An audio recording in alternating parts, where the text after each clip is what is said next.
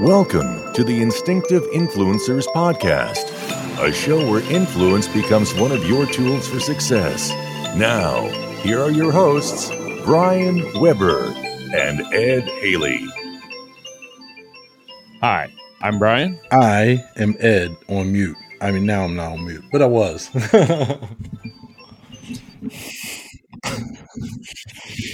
and this is the Instinctive Influencers Podcast. Thank you so much for listening. oh boy. All right, so here we go, buddy. I have got I've got an opening joke. I just got this from my wife. I went downstairs, you know, I'd use the bathroom and also uh, grab a hold of my Zoa because I like to start the day off right. Um, so, what happens when you slap Dwayne Johnson on the rear end? Um, I I don't know what happens. You hit rock bottom.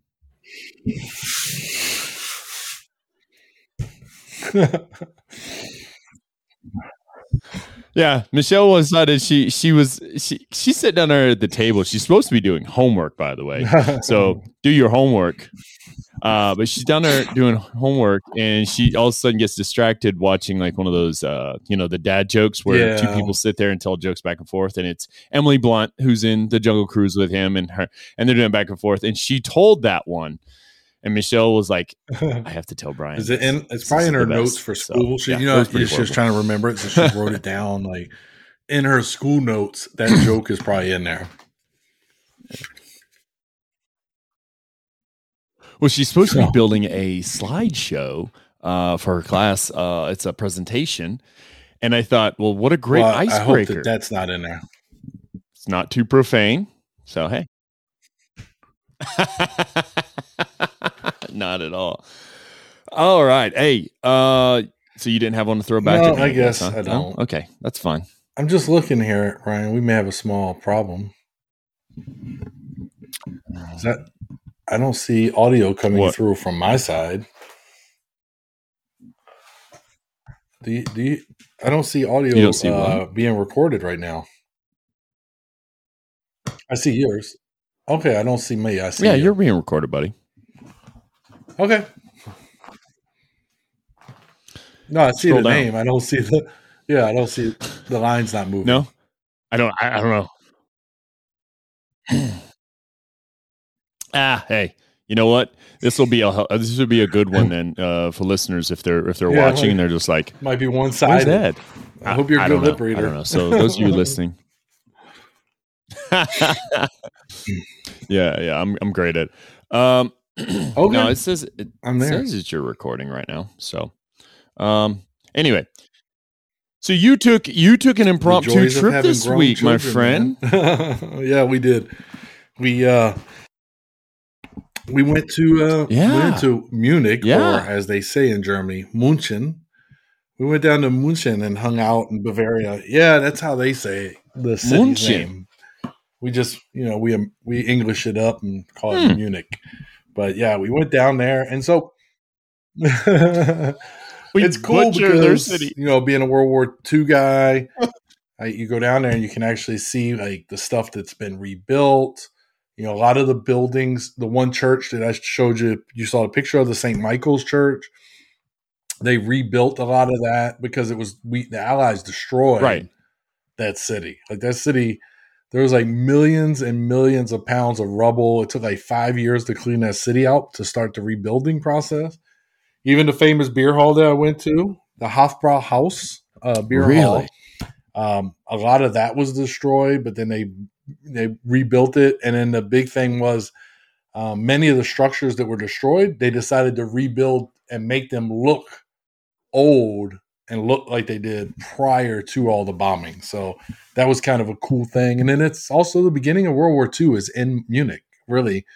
Um, that is where, you know, a bunch of former German soldiers who are upset in the 20s, they start their uprising and they, they um, stage a coup, a coup that fails.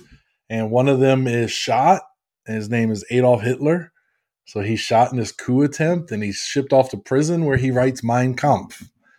Uh, and then uh, he comes back, and they decide that that's going to be the like headquarters, basically, for the uh, Nazi Party going into World War II. So lots of history there, but mm, I won't say it's canceled, but they really kind of don't acknowledge it. You know what I mean? Like in that beer hall, the whole second floor, that's where he gave one of his most famous speeches, but they don't advertise that that hall is even up there. It's kind of you could wander up there or you have to know about it. So interesting trip though.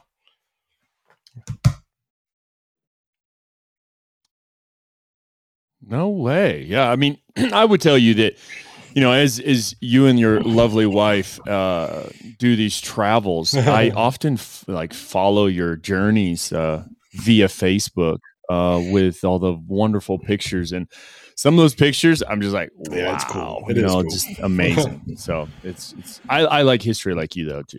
Yeah. It's So- pretty. Uh, you want to tell uh you want to tell them about what you told me about this uh this church that was built uh Oh, between yeah. two I I a house and a business or something like this. church built. Uh, two brothers. They built it next to their residence, and then a business was on the other side.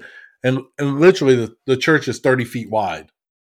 It's long, but it's thirty only thirty feet wide. But when they built it, they decorated it with like just so much stuff. Um, so the the guide we use, we use Rick Steves. He does a lot of travel guides, so we we like to use his pocket travel guide because it always has a like city walk in it, whatever. And in it, he says it was basically like if you were building a, if you were part of your church's building committee, this is the church to go to because you could be like, ooh, oh that golden, you know that golden thing here. Oh yeah, we'll take one of those. That'll be nice. And then, you know, like they had a golden. It was um, the Grim Reaper about to cut the uh, thread of life, and it's got a little cherub there, and it, all gold and just shiny. And it's like, oh yeah, we'll have one of those for our church. And then the ceiling is flat, but it's done. I swear, if you stand in there, you're like, no, that's the, that's a dome.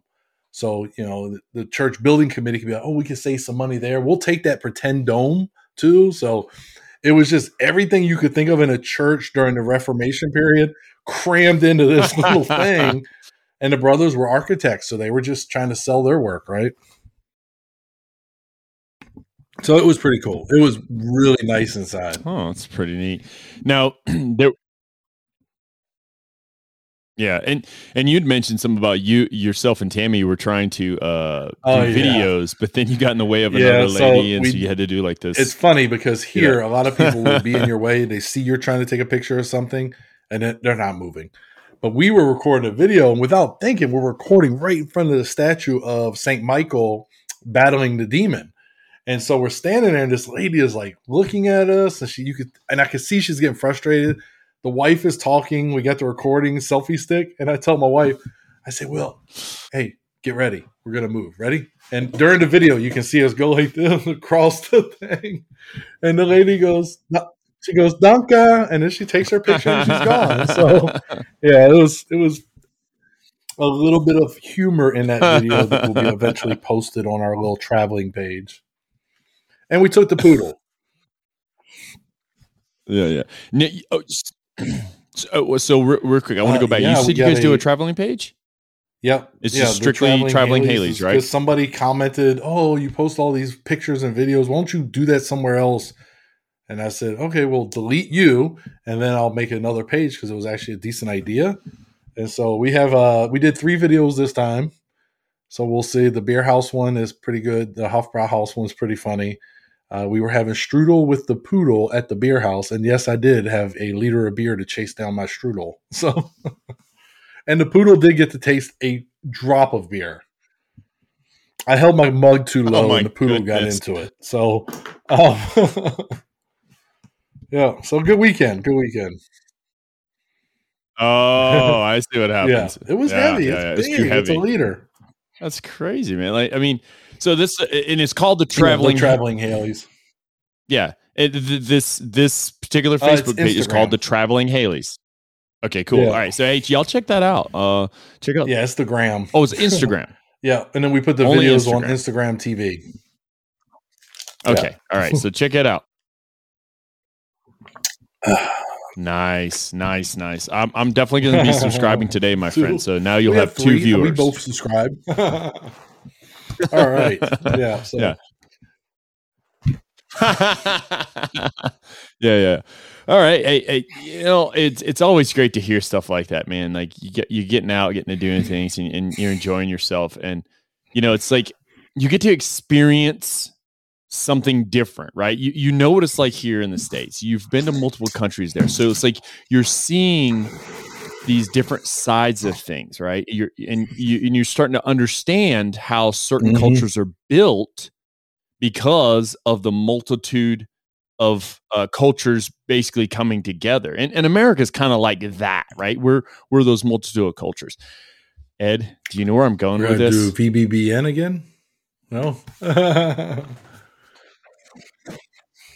No, no, no. We're going to talk. We're going to talk about the five leadership styles, right? And the, these are different leadership styles that somebody can help pull into Mhm. their organization, or they could create within an organization. Obviously, they need to do it naturally, but to be able to pull these in, they're going to create a certain type of culture. You know, much like what I was talking about there. With you'll have you'll have uh, one side that's uh, you know maybe a german culture maybe some british culture you may have a middle eastern culture you know you have all these different things here in the states that's what we are we're just a mix of all those Yeah, cultures like- and for us to go over these leadership styles i think it's going to help out listeners to understand yeah, it's like a melting pot. It's, it's uh you get a lot of different, you know, and I think leadership styles. I'm I'm gonna tell you, leadership styles are the same yeah thing. exactly There's Yeah. no this is my leadership style and that's all there is.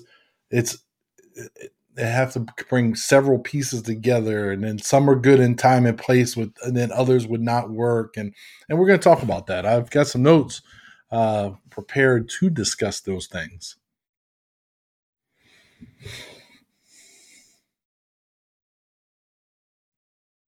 Absolutely. So let, let's let's just get started, and then what we're going to do is we're just going to go back and forth in each of these leadership styles. And I know you have uh, a great deal of notes because you actually asked me to hold off on this so you could uh, expand upon what we were learning from this uh, particular article that we went on. So the five leadership styles you can use. All right, so you can use these, but it doesn't mean you have to stick to any particular one. All right, uh, basically, great leaders have emerged with particular leadership styles throughout history in providing direction, implementing plans, and motivating people. Sounds very much like uh, the Army's Uh, definition yeah, of it's all in leadership. there. These can be broadly grouped into five different categories. so we have authoritarian leadership, participative leadership, delegative leadership, transactional leadership, and then transformational leadership. And we're going to go over each one, um, but we're going to answer some particular questions when we go over these. Uh, those questions that we're going to be ask, answering is, is like, what is the meaning of each leadership style that we're going to talk about? And what is the difference between the different leadership approaches? So they are the same in some ways and different in others. And then what are the advantages and disadvantages of using each of the leadership styles? So before we jump right into the first one, Ed, do you have any opening comments about it? Yeah. Are you there, Ryan? Mm, sitting on a delay. Yep. Are you there? Oh man. Oh yeah, I'm here. I'm here, buddy. We got Yeah. a big delay this time. It's not bad. well, we we, can will be it. fine. Let me see something here. I'm gonna try to fix it. Maybe. Uh, so I do have. Yeah, we're gonna have to. Are you editing this? I hope you're editing this one. This one's a rough one. Um, I'm trying to make it better. Nope, No. that's okay. All right. So yeah, the good thing about this one this week, and the reason I was excited about this week is because go back to my final paper for my bachelor's degree, which I'm getting ready to start my master's here in the coming months. And we I did an examination of different leadership styles and and talked about the leadership styles of Patton, Rommel, and Montgomery during World War One and Two and how they developed. So that's kind of why I was so excited for this particular episode. And I kind of looked at how their experiences shaped those things. So had me pretty excited about this week's episode. Nice. Yeah, I'm I'm I'm, ex- I'm extremely stoked because I know this is kind of a this is a field of study that you and I are very involved in. You know, um, I've gotten multiple degrees just dealing with leadership and understanding leadership, the philosophies of it, and then you know the different uh, mechanics of it. And then I know how you feel about like you get in depth mm-hmm. because you love history and studying that particular uh, the history of those famous generals and and military leaders and their style of leadership and how they went about it. So yeah, it excites me too, brother. All right, hey, why don't you do this, Ed? Why don't you start us right oh, off yeah, with that authoritarian leadership? I mean, this is my favorite one. Um, so authoritarian leadership uh, style. so this style allows a leader to impose expectations and define outcomes. A one sure, one person show can turn out to be successful in situations when a leader is the most knowledgeable in the team. Although this is an efficient strategy in time constrained periods, creativity will be sacrificed since input from the group is limited. The authoritarian leadership style is also used when team members need clear guidelines.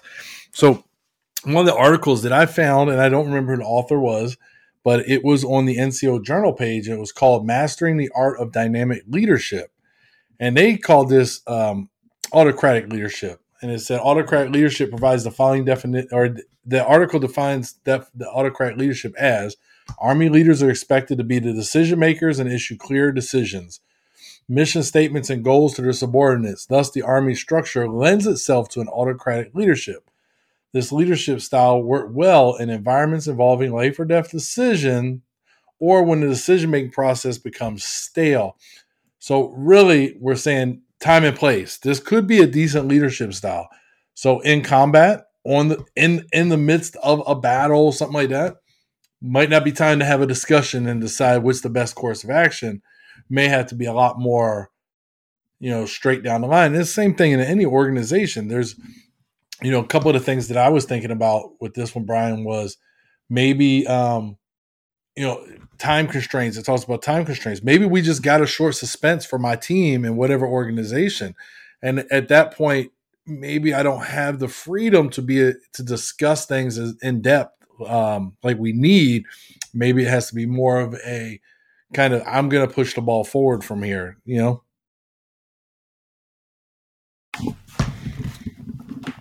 Yeah, yeah. Yeah.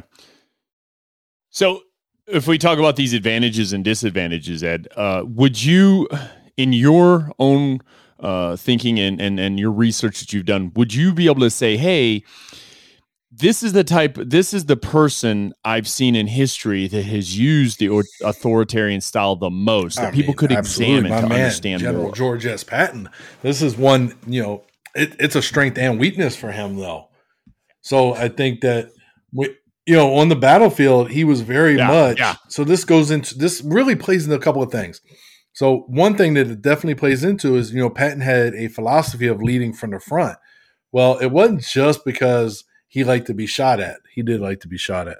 But he wanted to lead from the front because the battle changes in the front, right? And a leader in the rear, there's a lag between what's changing on the battlefield and me getting information to make a decision. Where if I'm up front, where Patton is on the front lines, he can then dictate and make these on the spot um, decisions. And then you know, and then that helps make the plan. Also, he, you know, he wanted his plans to be executed violently and, and efficiently, and that goes into kind of his autocratic. Now, he did other leadership styles, but this is one that I think was the strength and weakness of him.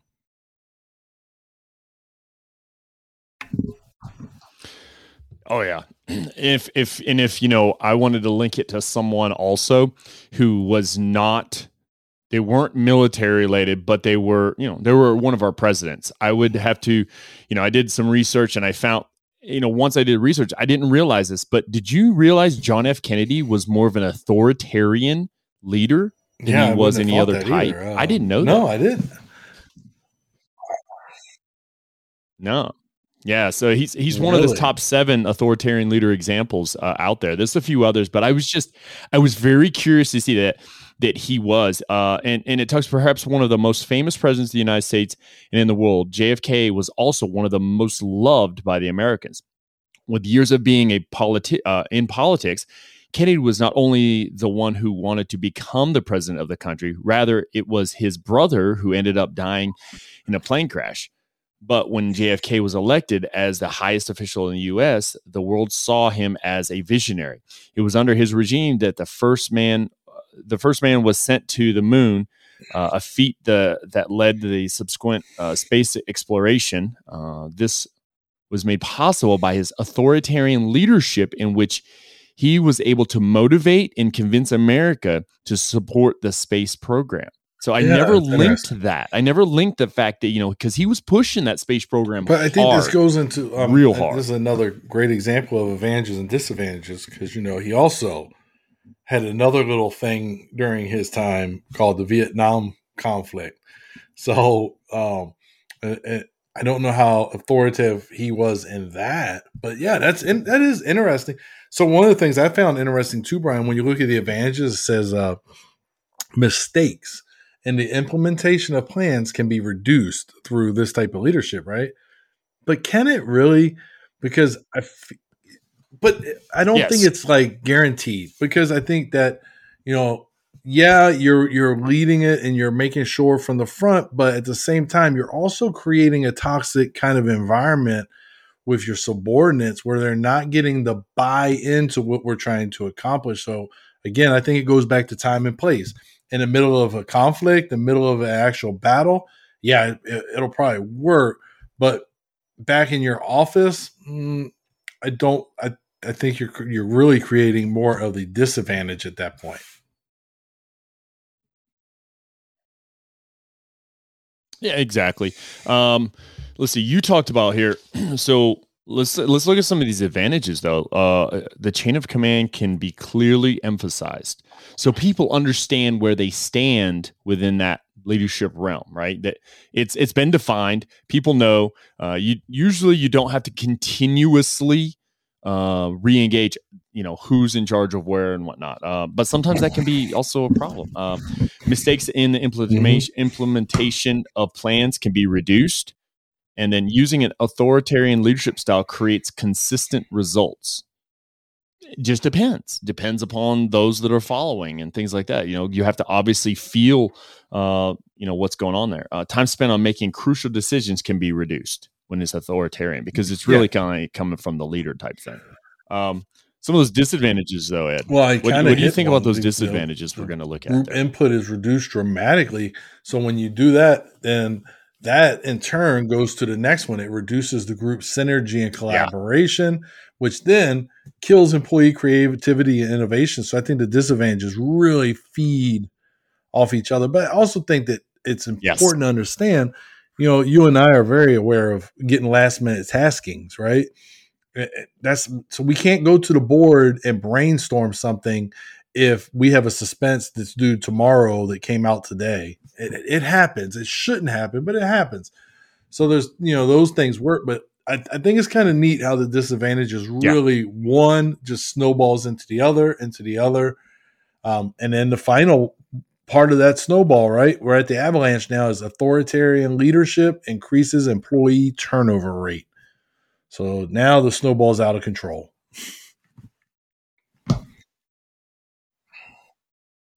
yeah, exactly. You know, um, so if I if I was going to throw my recommendations out about this particular one, I would if if there's anybody out there think, oh, you know mm. what, I mm-hmm. could use that. I would tell you use it sparingly. Use it sparingly. Use it when it's needed. When decisions can't j- just can't be made, or or you have uh, you know, let's say you have a group of leaders and you've you've left it upon them to kind of get something done, and they don't move beyond you know, like an initial start, or they, they're stuck at a point. That's where you have mm-hmm. to jump in, just like you said in battle. You have to, you know, you have to lead lead the charge.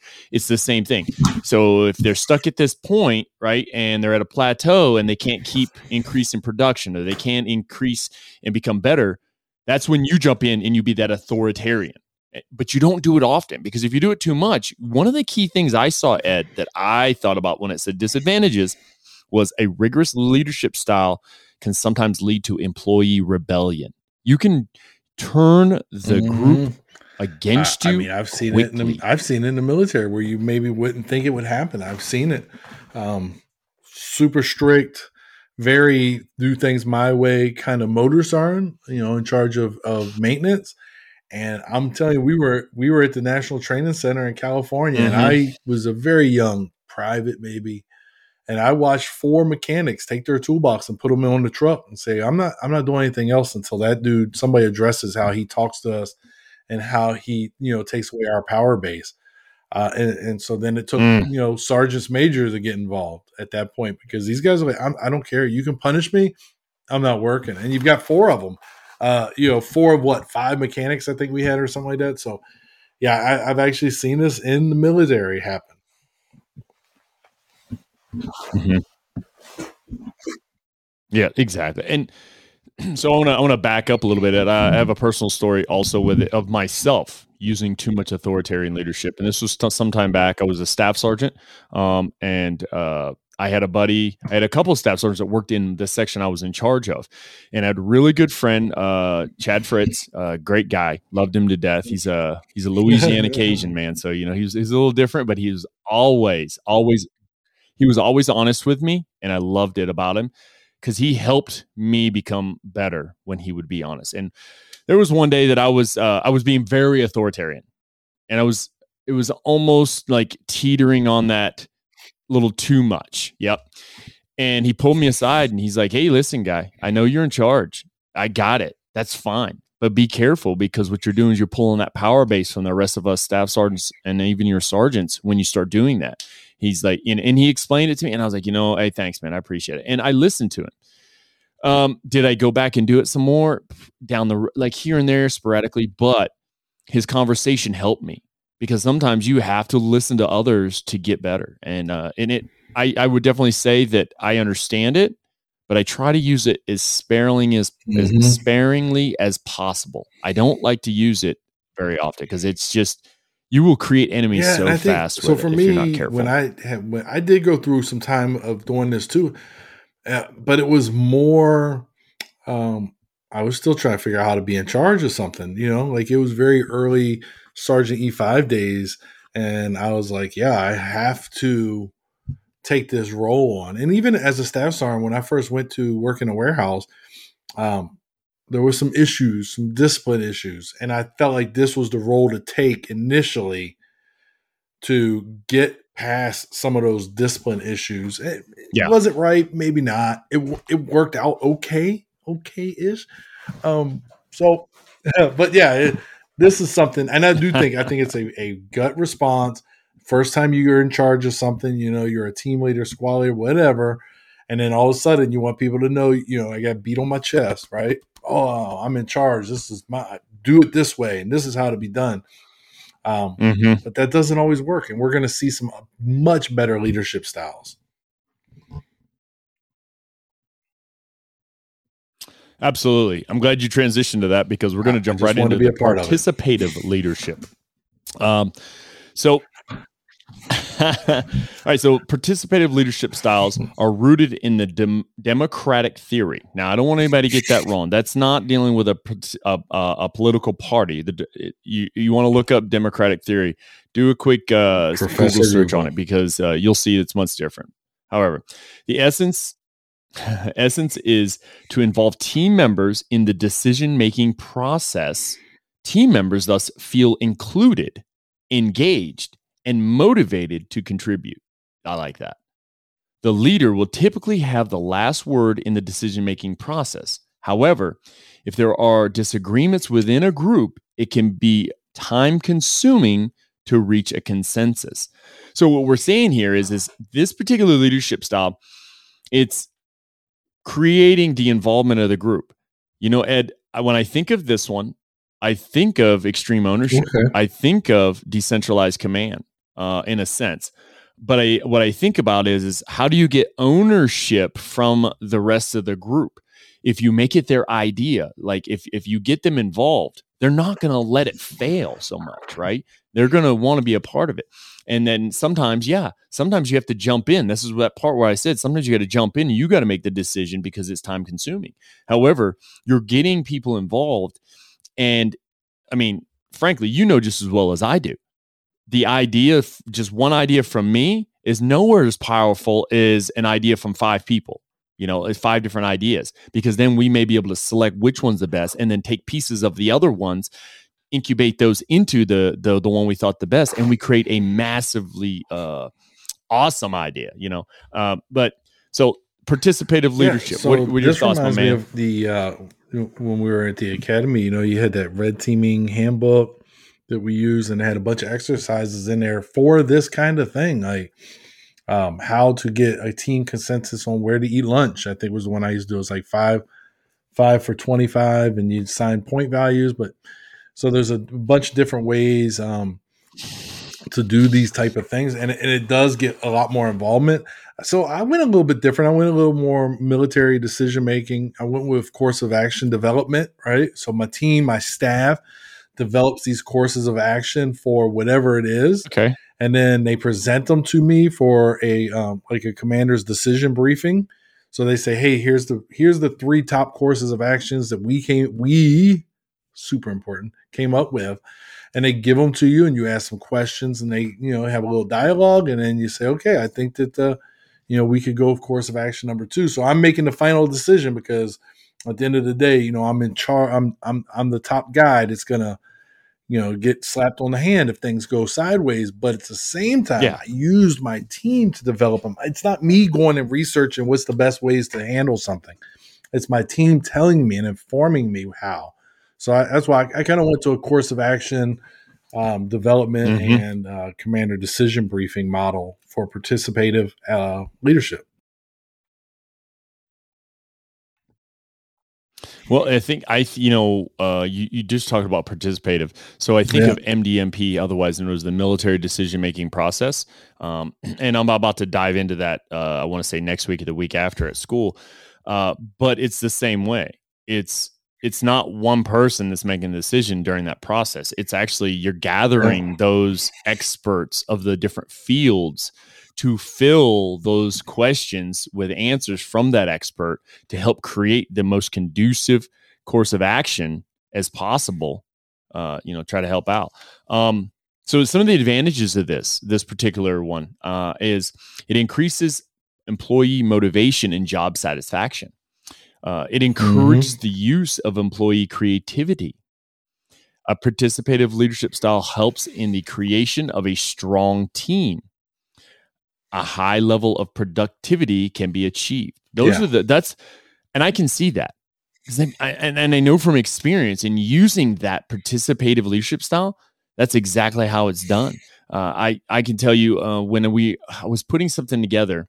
Uh, oh, it was it was to build the NCOPDs for my last unit, so the non-commissioned officer professional developments that we would do monthly. And I gave everybody an index card, Ed.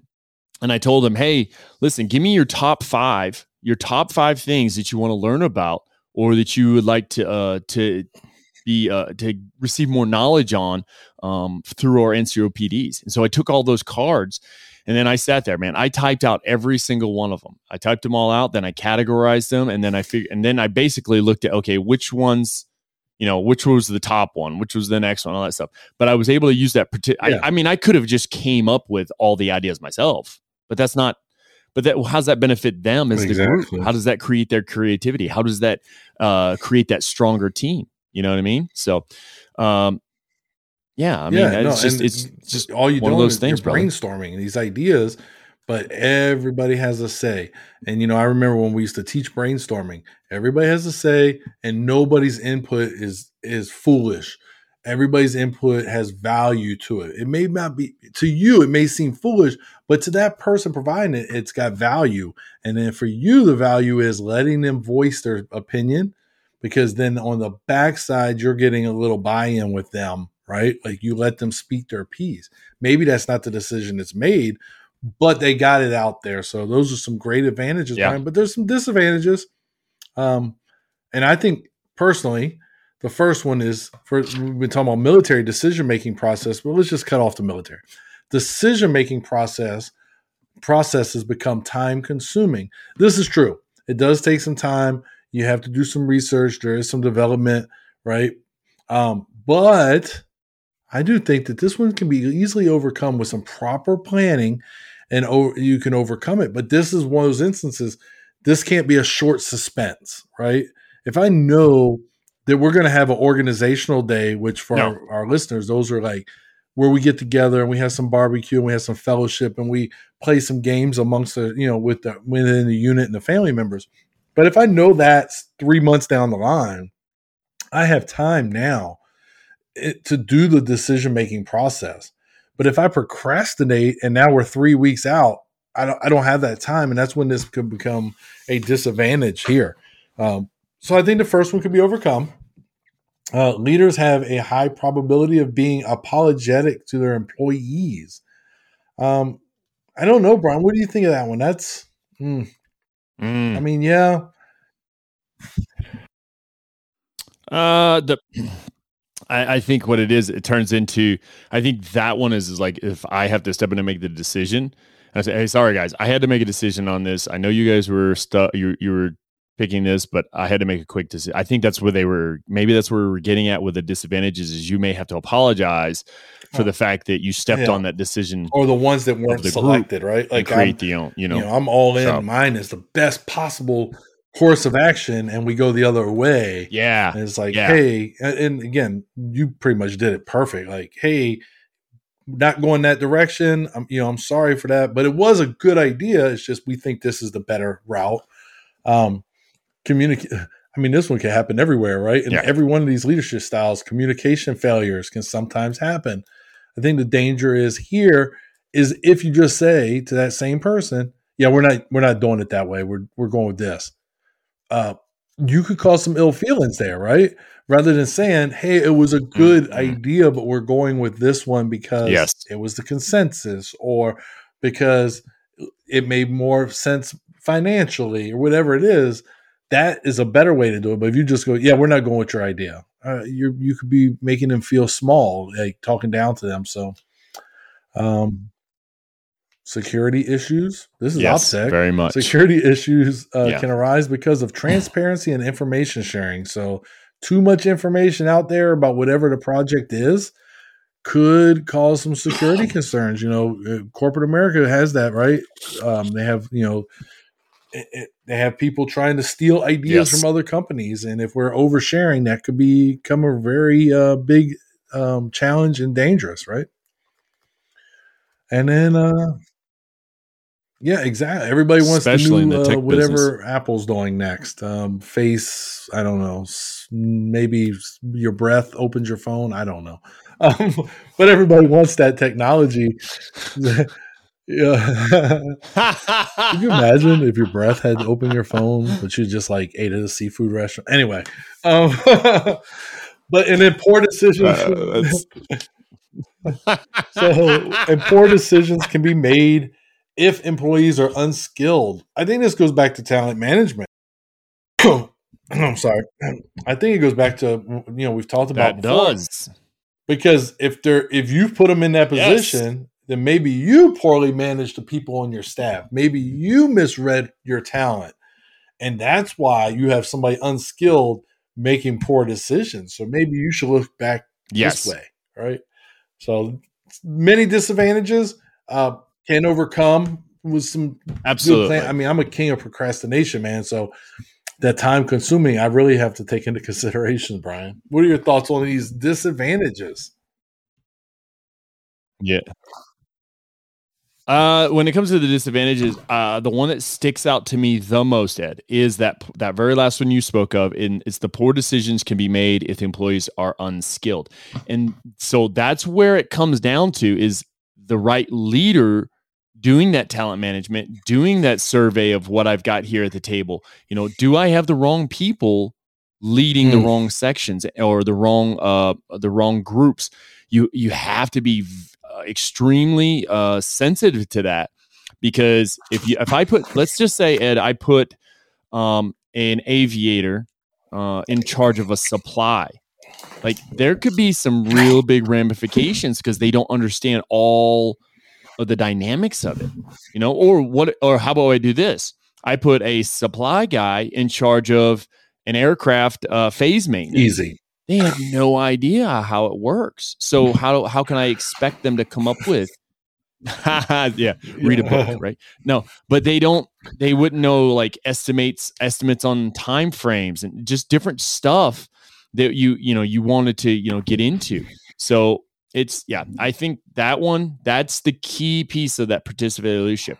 I did uh, a little bit of research, you know, because I'm, and I'm going to give one for each one of these uh, famous people who use these types of leadership styles. This participative leadership style, Richard Branson, guy just went in space.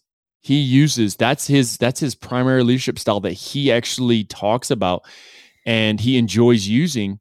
He says because it creates the mm. most bang for his buck when it comes to that creativity and and building all these different things that he does. So that's that's, a, that's pretty that's interesting, pretty. Uh, it's pretty interesting. good example of somebody using it though. Somebody like that. I mean, yeah, that's a good one. I mean, I can always go military, but we'll just stick with that for now.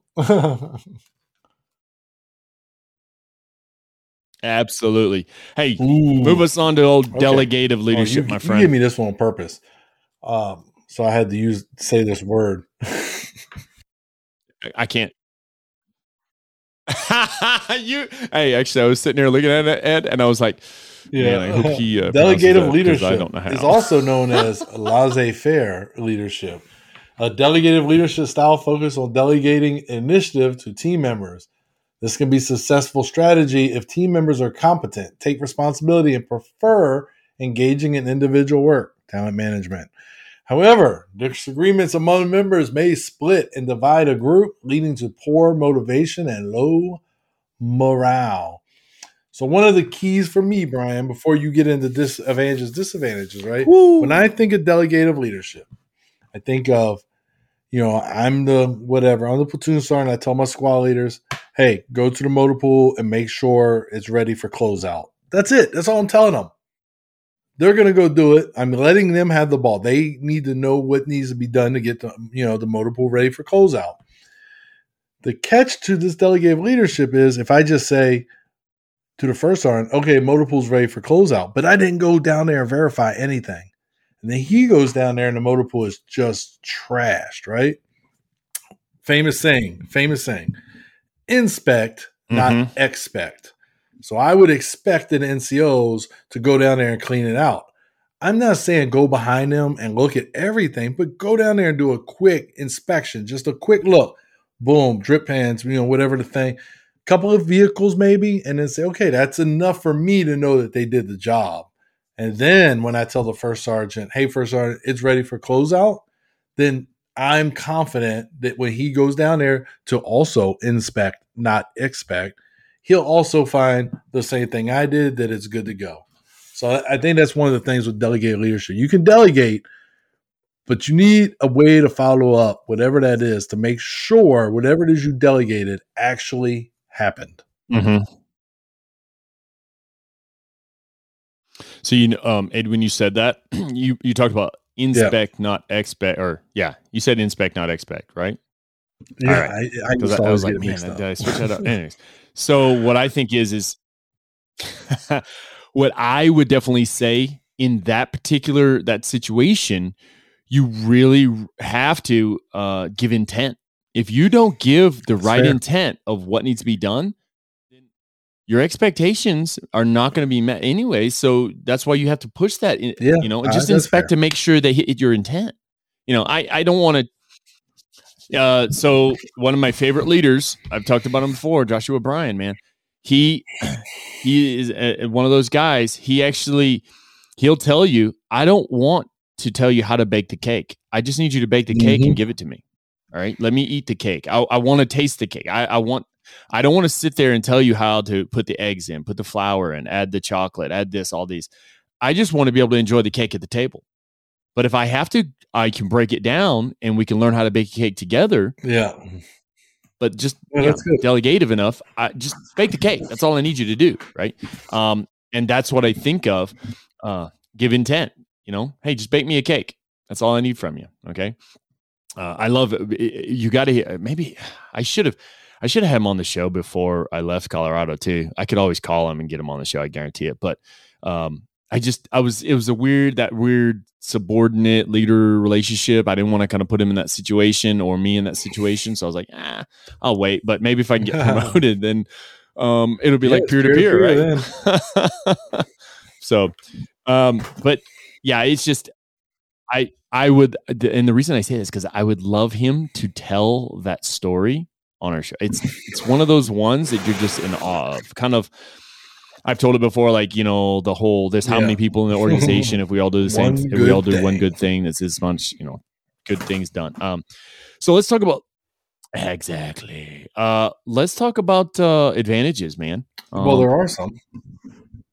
what do we see as an advantages well, of I'm this gonna tell you, particular I'm, one? I'm skipping around here, but I Yeah. really like um, the innovation and creativity is highly valued. I think, like I said, my example, hey, go make sure the motor pool's Oh. ready for closeout, and then I need to give my intent. But then they can go down there and use their own, you know, they can think creatively and, and critically and say, okay, well, what needs to be done to make the motor pool be closed out? and then it lets them do that. And then if they come oh, come up to an obstacle, I want them to, you know, I've delegated to them. So there's this obstacle, and instead of saying, "Hey, what do you want me to do about this?" I want them to be the ones to come up with a way, innovative way to overcome whatever that obstacle is. Oh, the one Humvee is is it's down. It's down. It's not able to move on its own, but I need to get it online with the rest. How do I do that? You know what I mean? Like, oh, let me grab a couple of soldiers, ask them to help me, boom, boom, boom, and get out of your comfort zone. And I think that that's why I like that one. Innovation and creativity is highly valued in delegative leadership. Mm, yeah, I love the fact that it creates a, a Yeah. positive work environment too. Um, because you you pretty much make the force feel as if though they're running the show in a sense, and and they will take even more ownership on it uh, than Yeah, and you're you helping the unit because one day they are going to run the So- show.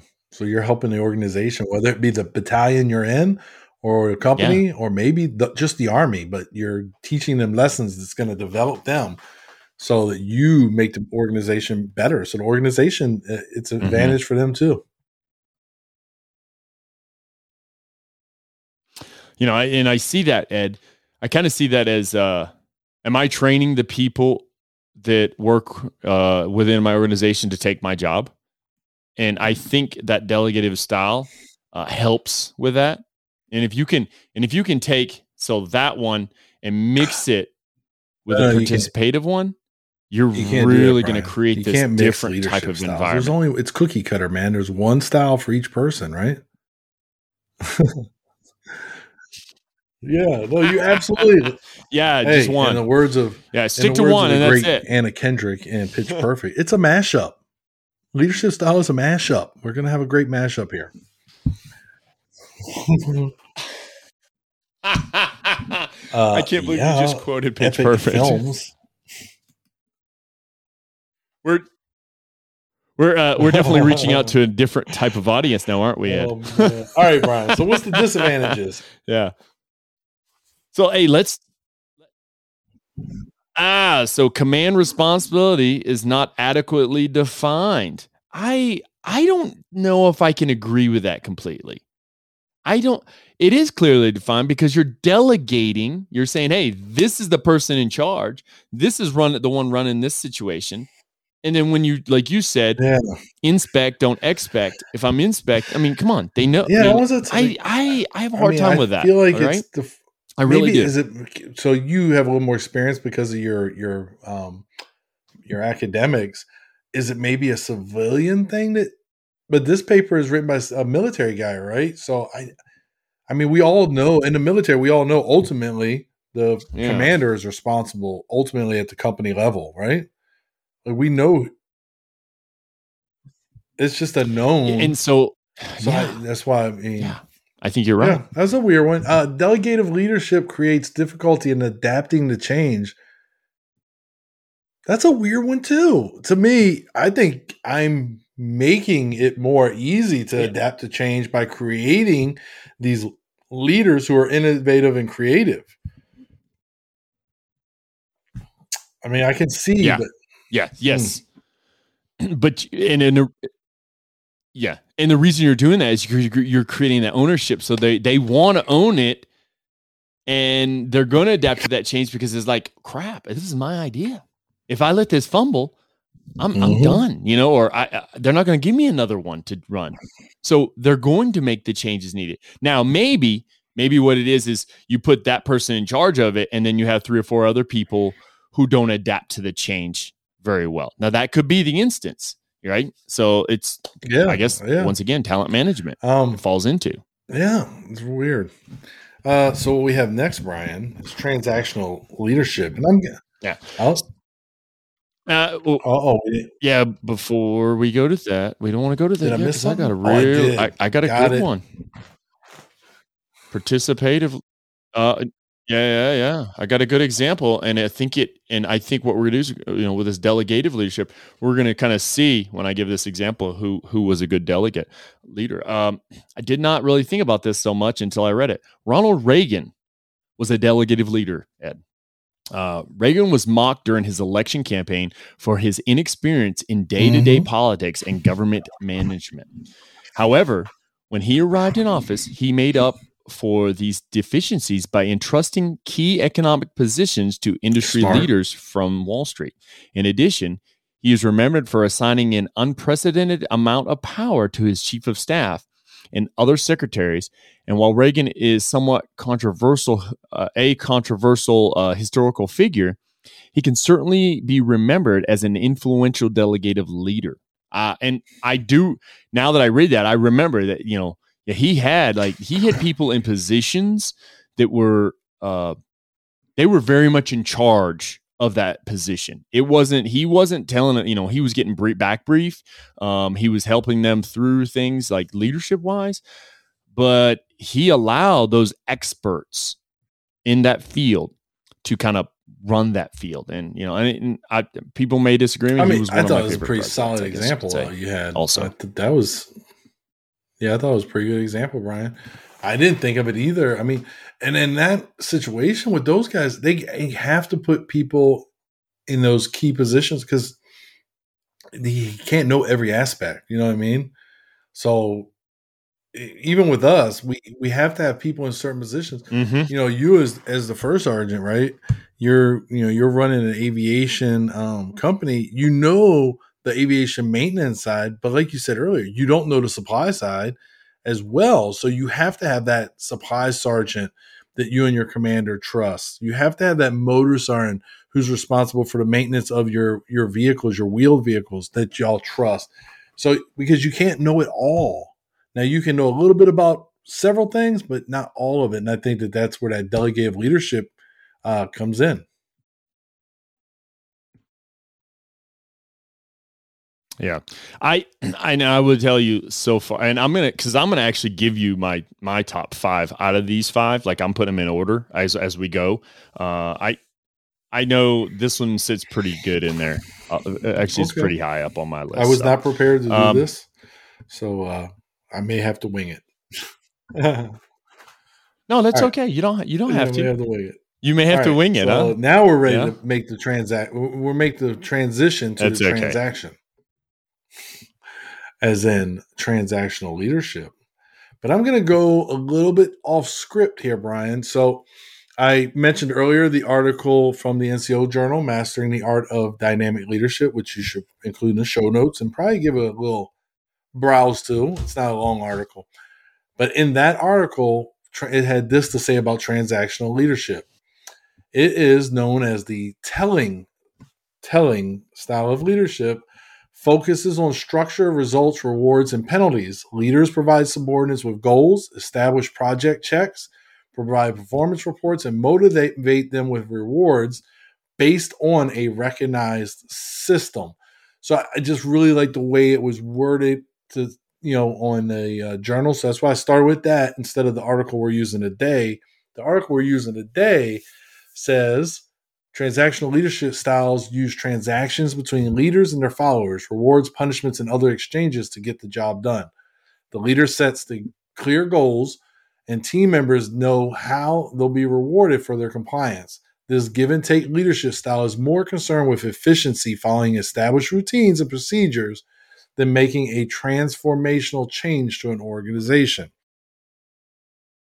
So this is uh this is a couple examples. So one thing I used to love to do with my soldiers is a go home list. Uh, especially on Friday, you know, you're getting off early usually. And I would just come in and say, These are the things I need done by the end of the day. And then the how is on them. These are the things I need to get done because we're going to the field next week. So they have to all be done today. When they're done, you guys can get a safety brief and be released. Boom. They got to, they, I made a deal with them. They can go home early if they get the work done, right? So you, you kind of made that deal with them. The other part of this, that's one of my favorite things. So it talks about uh, rewarding soldiers, you know, um, uh, for their actions, right? So, very famously, it leads to some very negative incidents, but very famously, General Patton would actually go to the field hospitals during World War II and he was pinning medals on soldiers' chest in the hospital, rewarding them for what they had done. You know, like so building that that bond with these soldiers. And this is why that he was known as such a um, aggressive leader, I guess, there's a different word that he was called, but his men were super proud to serve him. Where if somebody says to you, Hey, Brian, who are you serving with? And you say, Oh, I'm in 4th Cab, 4th Infantry Division. But his men would say, Oh, I'm with Patton because they had that bond. And, and when the bigger a jerk this guy was, the more he had a following from his soldiers. But it was stuff like this recognize them for what they did. He also used to find them for stuff like not having their helmet shiny enough. So there's also the punishment side of that for that transactional give and take leadership. You know, you do what you're supposed to, I'll take care of you. So this is one. Yeah. This is probably high on my list if I had taken time to make one, but I missed the staff meeting when you said we were going to do that.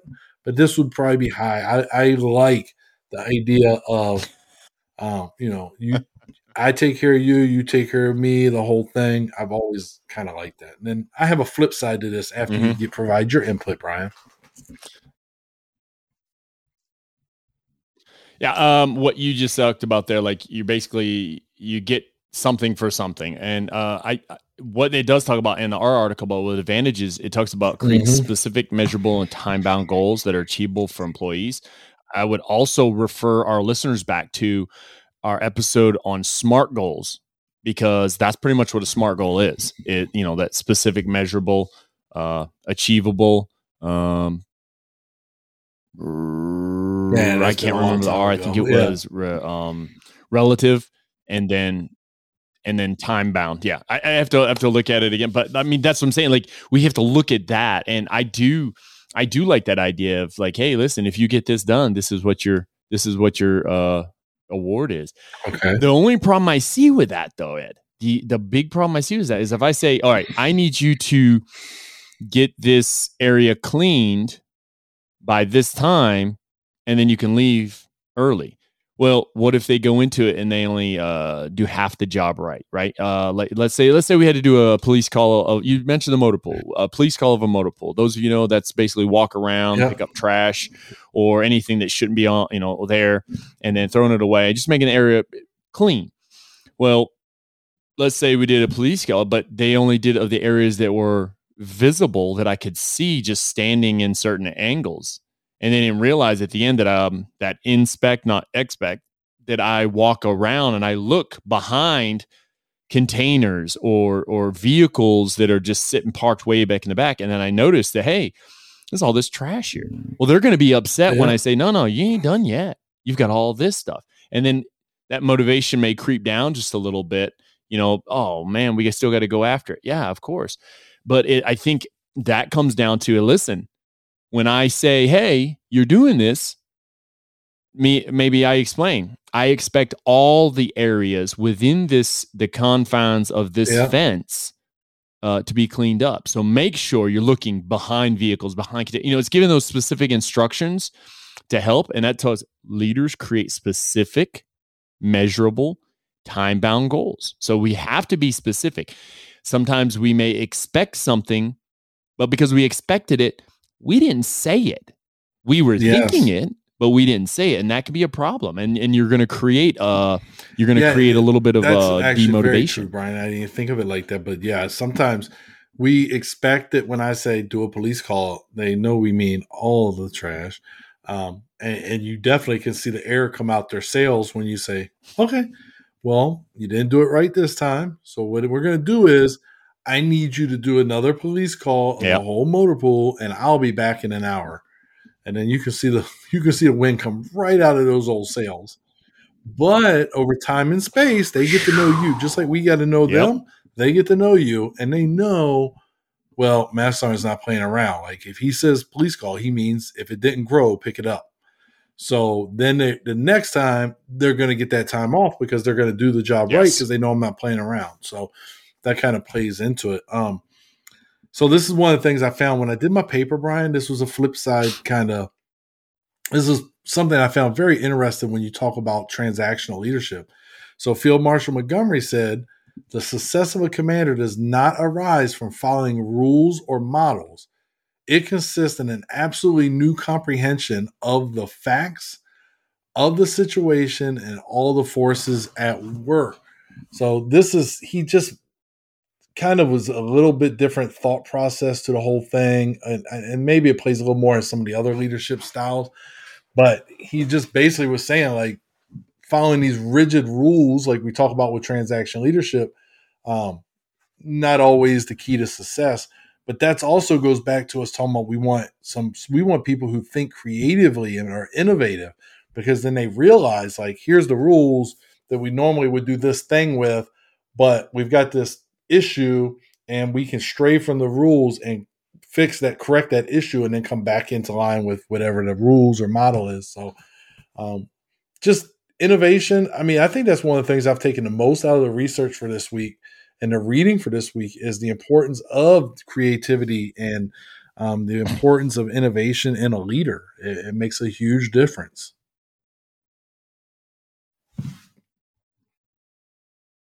Yes, definitely. All right. Um, we'll talk about uh, empathy is not valued. Do you think in that transactional leadership that empathy is not I mean, valued? uh, from a person who does not do a great job at empathy, um, I guess it. I can see. I can see where. It, Whatever, I can- man. You do. I mean, any of these really right scenario, right situation, right time and space.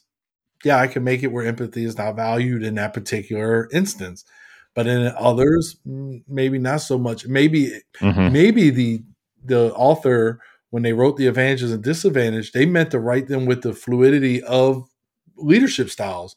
You know some it's not perfect fit. Sometimes everything fits just right but sometimes you know you got like a thing that's not you know lined up. So maybe that's kind of why he says these because we didn't agree with the last two disadvantages in the previous one um, and now here we are again kind of looking at them like uh, maybe you know like for me I look at the transactional leaders create more followers than leaders among employees. And I say that depends on how your task is communicated. If you're you giving them that that task and you leave some room for the leader to determine the how, right? Like going back to Sergeant Major Bryant, uh, if you just tell them I want a cake, and then you let them figure out what type of cake, you know, when you know what it's going to taste like. You just tell them, "Hey, I want a cake, and I want a cake at seventeen hundred hours today," and then the rest is up to that leader. Then I would argue that you're creating leaders. You're creating people who think like leaders. So that would be my kind of, and that's Yes. why I say maybe Yes. that's what the author's idea was. Is is there is that movement that can happen uh, amongst these advantages and disadvantages. Yeah. Yeah, I, I think w- where you're getting there, Ed. Uh, I think he took out of the equation the, of meshing more than one of Mhm. these leadership styles together, because I can definitely tell you, looking at this, um, using delegative with transactional, meshing those two together. So putting somebody, giving somebody that uh, that they are in charge of it, and this is what happens. You know, these are the rewards, these are the punishments for it. I- think you are creating I mean, uh, you probably are creating more followers and leaders because you're only allowing one person to be the leader at the time. However, you don't have to pick the And same person all the time. You know, you could you could You change should it up not, and you know, because and then you're gonna wear management-wise. out. You know, Yeah, and, exactly. and I think we've talked about before. We've probably both done it as young um, junior leaders, but you get that person and you know you can count on them, and you just ride them to the wheels fall off. And then when the wheels fall off, you're like, I don't understand what happened, but you played a role in breaking that person down because you didn't use other people. So, yeah, I think we've talked about that before on the show. Absolutely, yeah. And I I just had it and I can't find where I there we go. So I found uh what some say are uh some renowned transactional leaders. Uh they say Bill Gates, Okay. uh Norman Schwarzkopf, Vince Lombardi, and then uh Howard Schultz. So he's the one from uh, Starbucks. Uh, but those are transactional Okay. leaders. Uh, but I read a little something a little further down, Ed, that I I felt I felt was interesting, and I think you'll like this. Uh, it is assumed that transactional leaders often have seen uh, have uh, been seen following Maslow's theory of hierarchy needs. I think, ooh, that makes sense. Uh, here, the leader concentrates on the psychological satisfaction and other basic necessities of his followers to give their best performance. So basically, using that psychological factor within it to Hmm. get the best performance as possible out of them. Uh, and I think you, you, you know, using Maslow, uh, Maslow's theory of hierarchy needs, that um, I think you're if you're understanding that and you're using that uh, effectively, you you're, you're in a little bit higher Yeah. thought process than most Yeah. people or most leaders would be. yeah, so, it's- I Because mean, that's it's a that's some in depth stuff. I didn't. That was in the article. How did I, did I miss that? Oh No, this is no, it's a Man, separate one you that I, me Brian. I I did some I side said, research. man, did I yeah, no, no, no, no. I did that? some. Like I was yeah. driving. We, we were no, riding no. back from Munich, and I'm taking notes. You know, I'm hot spotting and I'm reading, and I was like, man, did I just like? Because I'm telling you, I was fighting. I was fighting a Z monster all the way back from Munich today. So I was like, maybe I blacked out and fell asleep. I don't remember that part. Oh okay, yeah. now that makes sense. All right. Uh, so yeah, so I can see I can see some of those things like like the Vince Lombardi. I really can see uh, that type of transactional leaderships within his leadership I think a lot of uh, coaches. when he led the Green Bay that. Packers. I can see that from a Um, lot of coaches. all right, so, so. like- but Yeah. you think about it, Brian. Go Yeah, yeah, I, yeah. We both played sports, Yep. so if you play better, you get more time on the on the court, on the field, whatever. If you play worse, we flip. And you sit on the bench. So that's a transactional leadership right Yeah. there, just in basic coaching. Is the better you play, the more you get the. And you know, of course, nowadays, oh, everybody plays ten minutes exactly. I don't care that you haven't missed a shot. You know. Anyway, Mm. Yeah. Yeah, I that's yeah, I can see now as you say that I noticed my football time increased and I remember my basketball time decreasing. Because I I wasn't very good at it. So I was I was like a big Brian, ogre rebound. on the field, Oh. uh, basketball court, man. So um ah. now hey, so funny story. There was this one time I got to go in. It was in the varsity gate. It was in I was on the team and I'm in and uh I didn't make I the, the, the there was a, it was a quick transition. Somebody stole the ball. I, I think it was uh, a guy named Tommy Waterman. Matter of fact, it was, and he throws it to me, and I'm like, I'm just let it go. like around three point line, around uh, ha- like I was near the three point line. No, but about to hit the foul line, and he throws it, and I'm like, oh, I am I am Oh, dunking no. this, and it's gonna be awesome. I go up, I I come up, I go hardcore behind me, and I I go to hit it, brick city, bro. And I held onto the rim. So not only not only did I brick it, but I also got a technical. so if there's anybody from high school that remembers that, I I remember it specifically. See, I got pulled out of the game transactional like that. leadership. Coach you Reed was not bonehead having it. play. Yeah, You go to the bench. yeah. All I had to all I had to do was lay it up, and I remember I remember somebody in the crowd go dunk it, man. and I was like, oh yeah, I'm Oh. I'm about to throw down.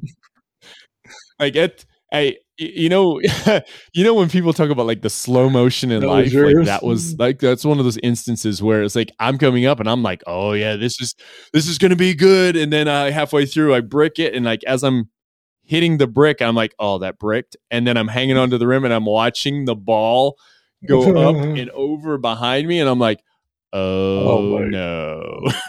Everything's And it was, slowed at, it was at this point that your So- career transformed. oh, funny and Yes. Uh, you, you're no longer very good at. Well, I was never good at basketball. I, I was horrible at it, man. Uh, um, all right, so hey, we're moving on to transformational leadership. This is our fifth and Yeah. final before we uh, close out the show. Transformational leadership styles. The leader Ooh. inspires their followers with a vision and then encourages and empowers them to achieve it. The leader also serves as a role model for the vision.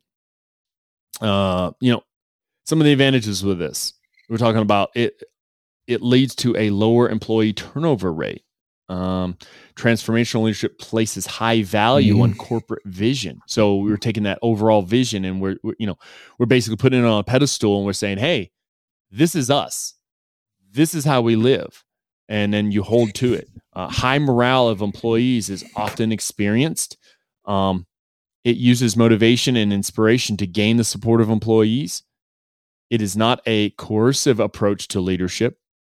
Uh, it places high value on relationships. So, you know, when I think about this, right, Ed, I think about that transformational, and then I think about the advantages. Uh, one of our one of our um, sister services, I think, uses that big time, and they use it because they have a lot of hair. Mhm. They, they, they're they're ground in their heritage. Um, I think the Marine Corps is very much a transformational leadership style in general, right? Um, because you Oh. think about it, like Chesty Puller. Um, I think we've talked about Chesty on here before.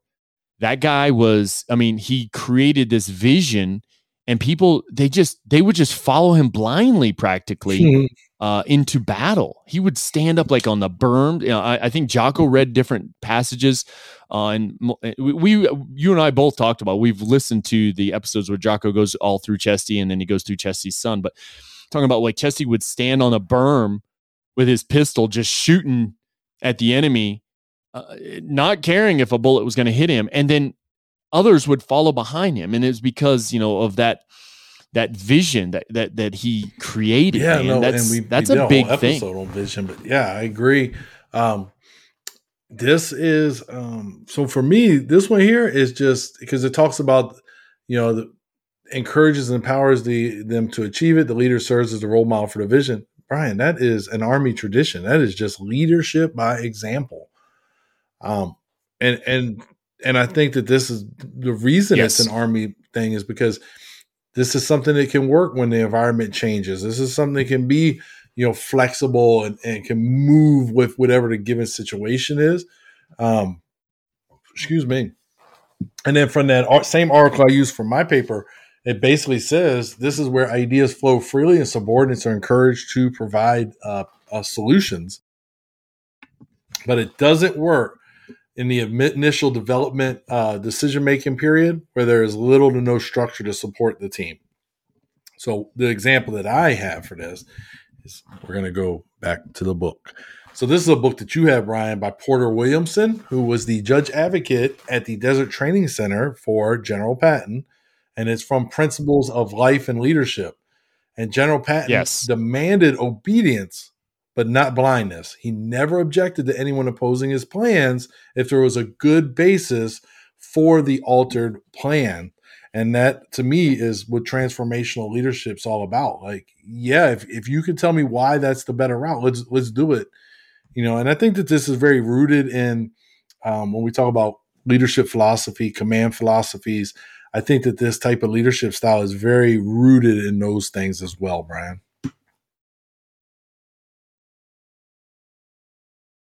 Absolutely, yeah. I I'm uh, I would definitely say that this is another good one. It's in you have to think about that motivation, inspiration. Yeah. Uh, those are those are key elements. You you really got to have those. So you have to know your people.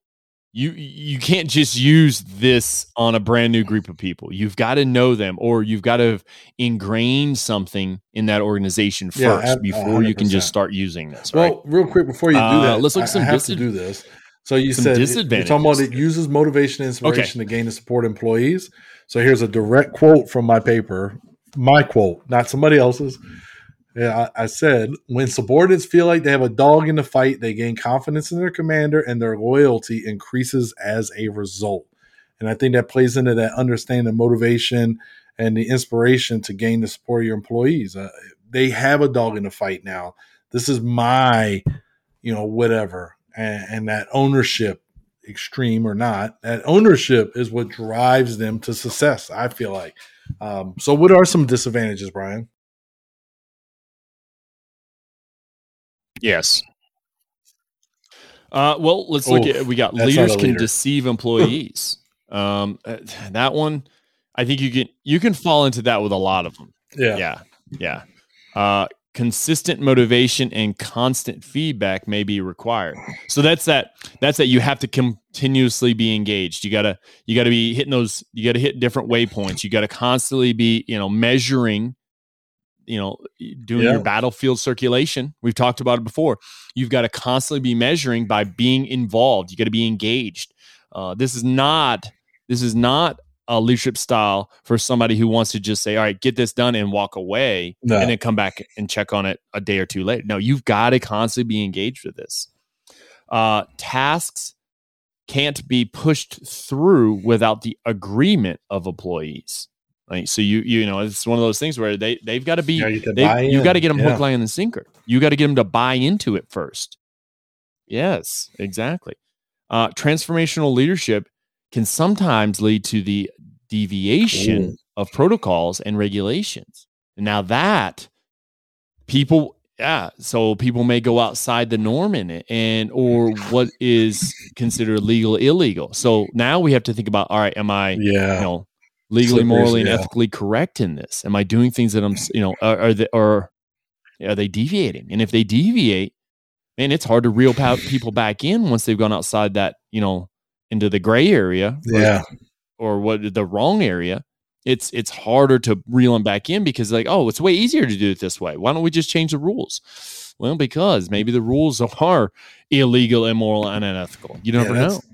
I mean, and then it plays right into that deceive thoughts, employees, man. right? Transformational leadership, the deviation of protocols and regulations, and and the deception, mm-hmm. and I mean, it does paint a pretty nasty picture for this leadership style. But then there's also other highs for this leadership, like the relationships and the getting the buy-in. So there's some there's some really low lows, and then there's some really high highs for this type of leadership style. But I think at the end of the day, it goes into why these eh, eh, these leadership styles can mesh and you can use pieces of each.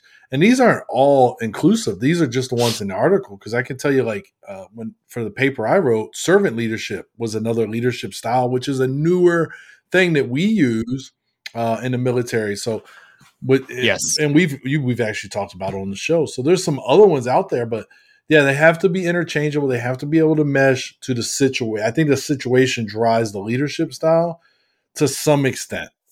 Uh, I think the days of having the yeller mm-hmm. screamer mm-hmm. guy, you know, the first style we talked about, those days are kind of behind us, unless a certain situation. But um, yeah, so with these five, Brian, what do you think? Um, I will tell you, I found a decent um, example for this one. Uh, I'm not sure if you're familiar with who Peter Drucker is. Um, he, I have a couple of his books. Uh, he's big time into the whole, you know, uh, leadership realm and management, and just doing doing things that uh, make sense. But this is what I found was Peter Drucker was a transformational leader working as a management consultant and professor primarily. He predicted the rise of Japan's economy as a global power the age where people would need to learn in an effort to keep their jobs or advance in their career, and the value of marketing and innovation. Drucker coined hmm. the term knowledge worker. He transformed the industry's understanding of what a worker would be in the future, as well as what entrepreneurship would entail. He saw this as a vehicle of innovation. entrepreneurship was not just about high technology. It was also a vehicle for change in behavior, Hmm. attitude, and values. Mm. Yeah, that to me that speaks to the idea of motivating, you know, motivating, inspiring people. All right, uh, and just kind of creating that.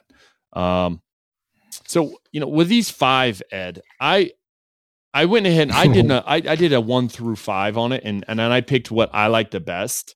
Um, but what you said there when you said you have to mesh, I feel like as if though someone who you know is growing as a young leader, and if they're listening to this show, I would tell them right now, learn these at least these five, and maybe also servant leadership because I think that one's a great one. Put them in your tool bag, and then know Yeah, how to employ them or pull them out and use them as a tool when it's needed. You know, it's don't stick to just one. You have to, and that's I think that's the difference between now t- today's type of leaders Yeah. versus let's say 50 years ago. You know, they were very rigid. They stuck to a certain pathway, right? And I think this this particular uh, article or just the, understanding these leadership styles, I think it meshes well with also reading the article "The Toxic Leadership in the U.S. Army" by uh, Colonel Denise Williams, um, because then you understand you can look at that and you can say, "All right, I don't want to push." This uh, authoritarian too far because then it may me look like a rigid leader. Excuse me. Um, or I don't want to push this narcissist leader Oh, yeah. too far because it may, you know, be or I don't want to be a narcissist leader because then, you know, within my authoritarian style, because then people will stop following. You know, so you it's like looking at it at it as I have to know what is the right tool for the right instance. Uh, I said it in class the other day. We were talking about something, uh, and I said, you know, hey, I can give you the tool. I can give you a Okay. hammer all day long, Ed. I can give you a hammer, but unless you know how to use that hammer and hit it, hit the nail on the head. I mean, I can show you, but I can't do a hand over hand with a hammer and teach you how to hammer things effectively.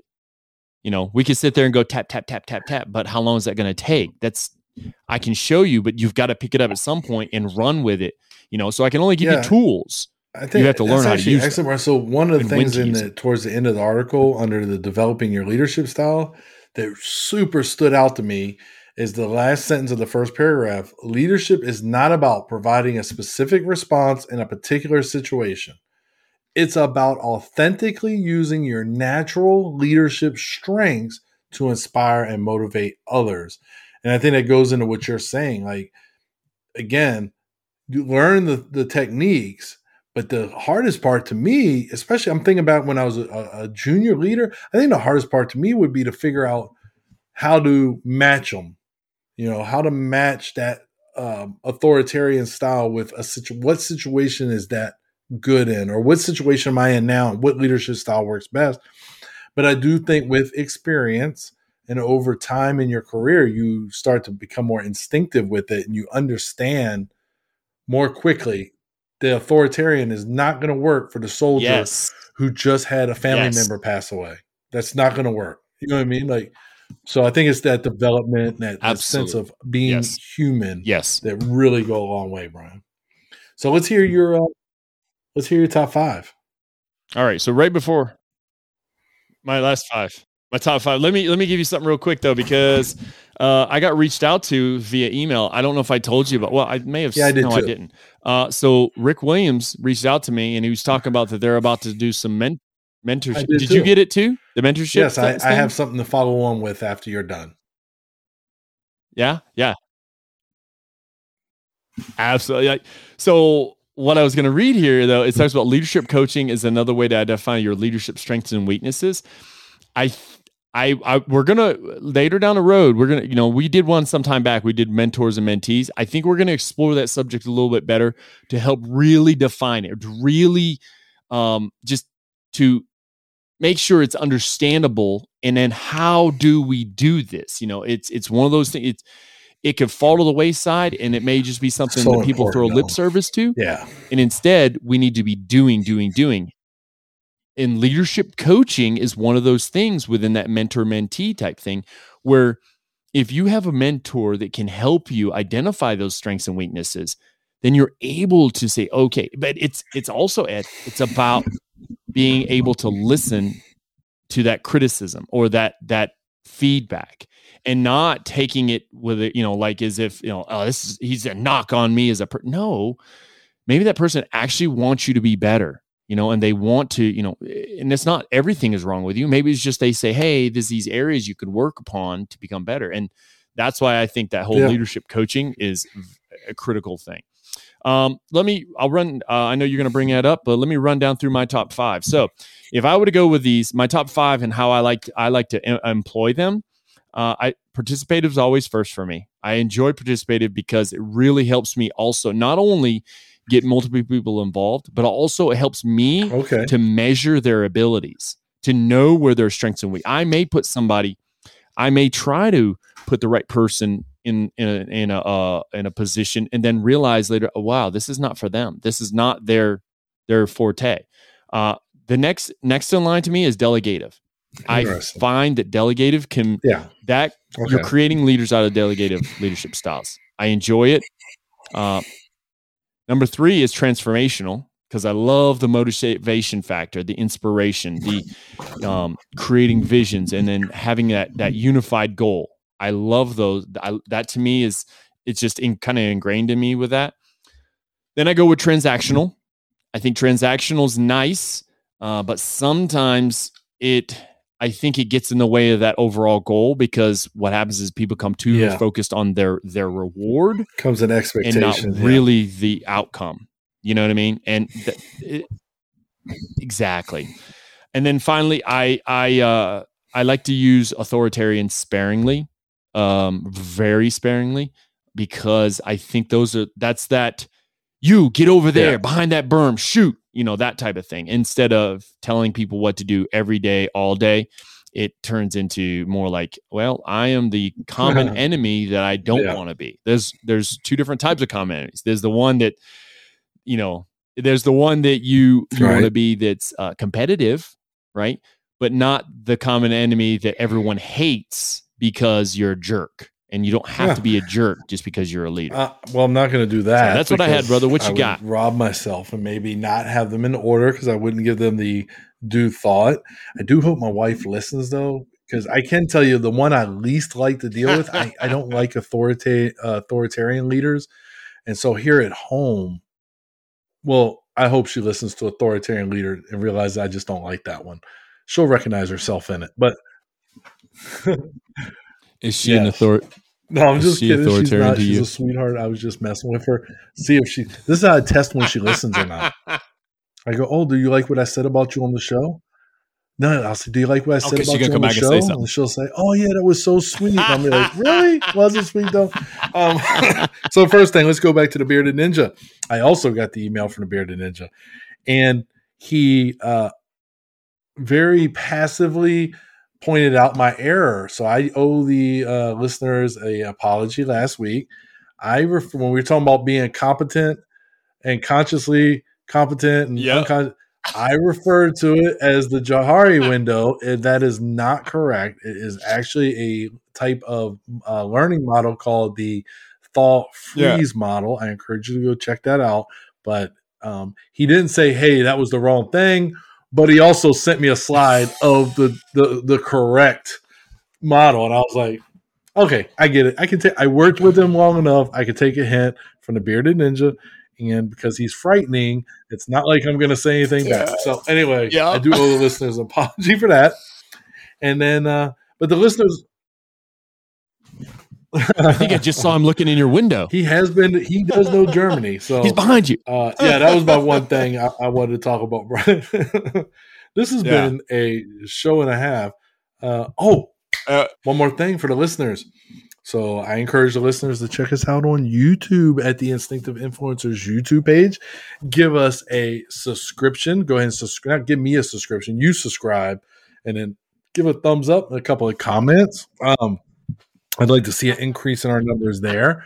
Also, check us out on all yeah. media, uh, social media platforms, uh, such as Instagram and Facebook at Instinctive Inf- at um, 101 Influencers, and then also check out the uh, webpage that we have, the Instinctive Influencers Podcast webpage. I don't know. I, I haven't been on it in a couple of weeks. I don't know if Brian's made any changes, but if you put in the comments that you'd like to see some changes to the website, then that makes that puts the pressure on Brian and he has to make updates to the website. So you could go ahead and do that as well. But check out the website and definitely get involved. Yes. Drop some comments, drop some suggestions. Uh, we did have, uh, I know, I, I, at least I saw a listener responded to last week's show and added another C to the to the uh, list of our C's last week.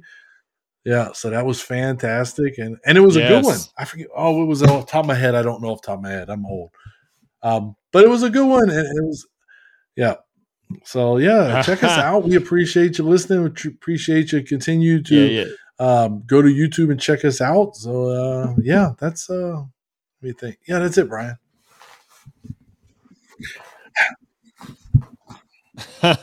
no, yeah. Uh, no, actually, I, I, wanted to throw that shout out to Marcus uh, Merta.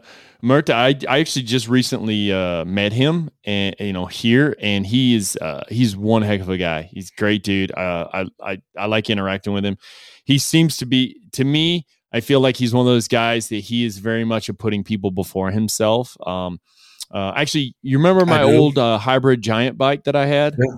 Uh, it was the it was the straight barred one. Yeah, I gave it to him. I let him have it because I, I wasn't riding it anymore, and I just and I enjoy riding my my road bike. I was like, and this dude wanted a he he didn't have he wanted a bike. He was gonna buy one. I was like, nah, dude, don't buy one. I'll just give you one. So, um, and he is an avid listener. Ed oh, Marcus wow. is an he's Murta is an avid listener. He listens almost all the time. He says he okay, says he listens well, to us uh, while he's I'm working gonna out. send him an autograph. So I'm gonna send him like an you, autograph. Man. He can listen to podcasts and work out.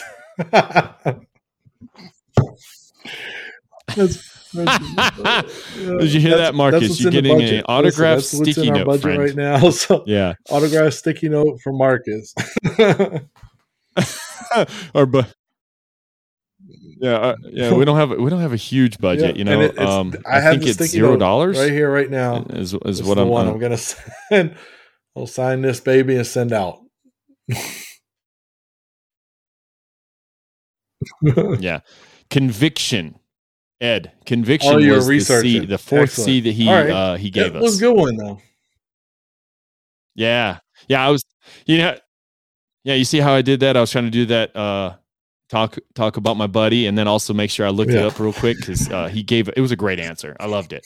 Um, but hey, those of you out there, hey, he like like Ed said, thumbs up, give us a thumbs up. Um, you know, uh, with this YouTube channel. Uh, keep listening though on the other platforms if you want. You know, like there's so much out there that you can do. Um, I I had a buddy, uh, last name Thomas. Uh, he Matt Thomas.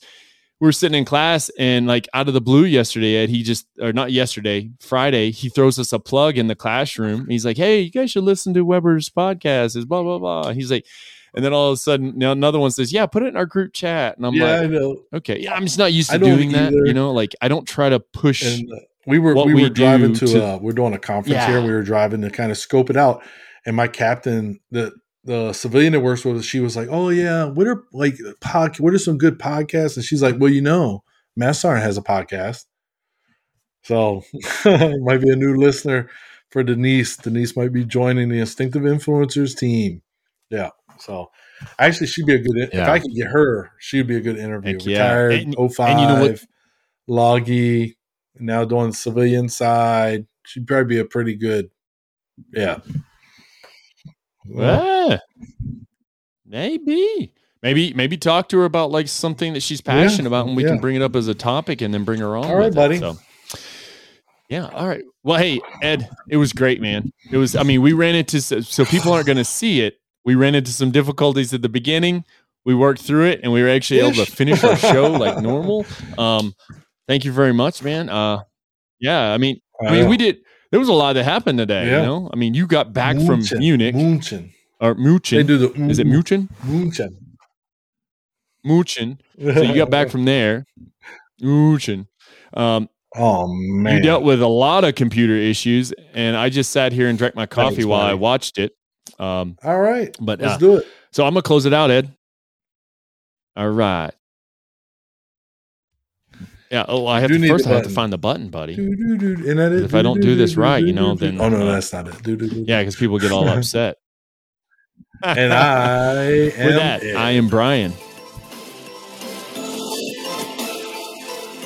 And this has been the Instinctive Influencers Podcast. Thank you so much for listening. Have a great day. And don't forget, those leadership styles, you can use them all. Be a legend.